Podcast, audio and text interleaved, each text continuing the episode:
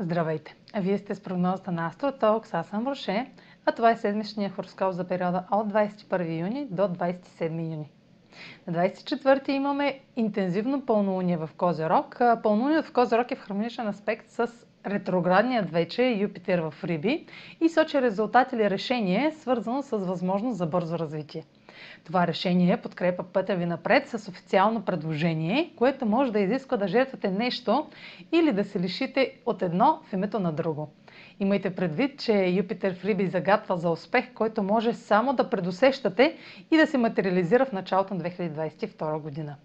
Сатурн е управител на пълнолунието в Козирог и вече сте разбрали, че промяната е неизменна част от случващите се събития. Може да не сте подготвени, но бъдете уверени, че решенията взети сега ще имат траен успех за вас. Тъй като ретрограден Меркурий Близнаци става вече директен, вече имате яснота и информация по кой път да поемете. Венера е в опозиция на Плутон по време на пълнолунието в Козерог и добавя към резултатите или решенията интензивни и страстни отношения с друг. Трудно ще сдържате желанията и емоциите си, както и нужда да контролирате ситуацията. Може да провокирате недоверие, както в личните, така и в професионалните отношения. Силна проява на ревност също е част от динамиката.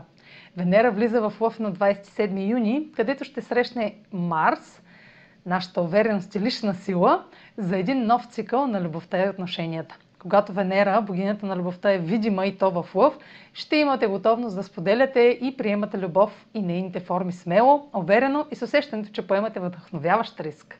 В комбинация с Марс ще имате приоритет към нещо красиво и необходимата мотивация да го достигате. Как ще се отрази това на всички знаци, проследете във видеоматериала за цикъла на Марс и Венера, който ще намерите в канала ми в YouTube. А сега проследете как ще се отразят тези влияния на вашият асцендент и вашия зодиакален знак. Седмична прогноза за Седен Телец и за Зодия Телец. Пълнолунието в Козерог попада в сферата на възможностите и осветява резултат, кулминация или развръзка, отнасяща се до пътуване, образование, правни дела, които подкрепят развитието на нова възможност, свързана с приятелски кръг, група или социален проект. Може да получите новини, съобщения, документи, визи, които са се забавили до сега и се налага да направите избор, който включва жертва, лишение или някакво условие. Венера е в опозиция на Плутон и добавя интензивност към казаното, тъй като се налага да се съобразявате какво говорите или да направите компромиси с документи заради пътуване надалеч, образование или чужденци. Това ще трае кратко, тъй като Венера в Лъв от края на седмицата ще ви зареди за едно ново начало. Това е за тази седмица. Може да последвате канала ми в YouTube, за да не пропускате видеята, които правя. Може да ме слушате в Spotify, да ме последвате в Instagram, в Facebook. А на сайта astrotalks.online ще намерите услугите, които предлагам, както и контакти за връзка с мен. Чао! Успешна седмица!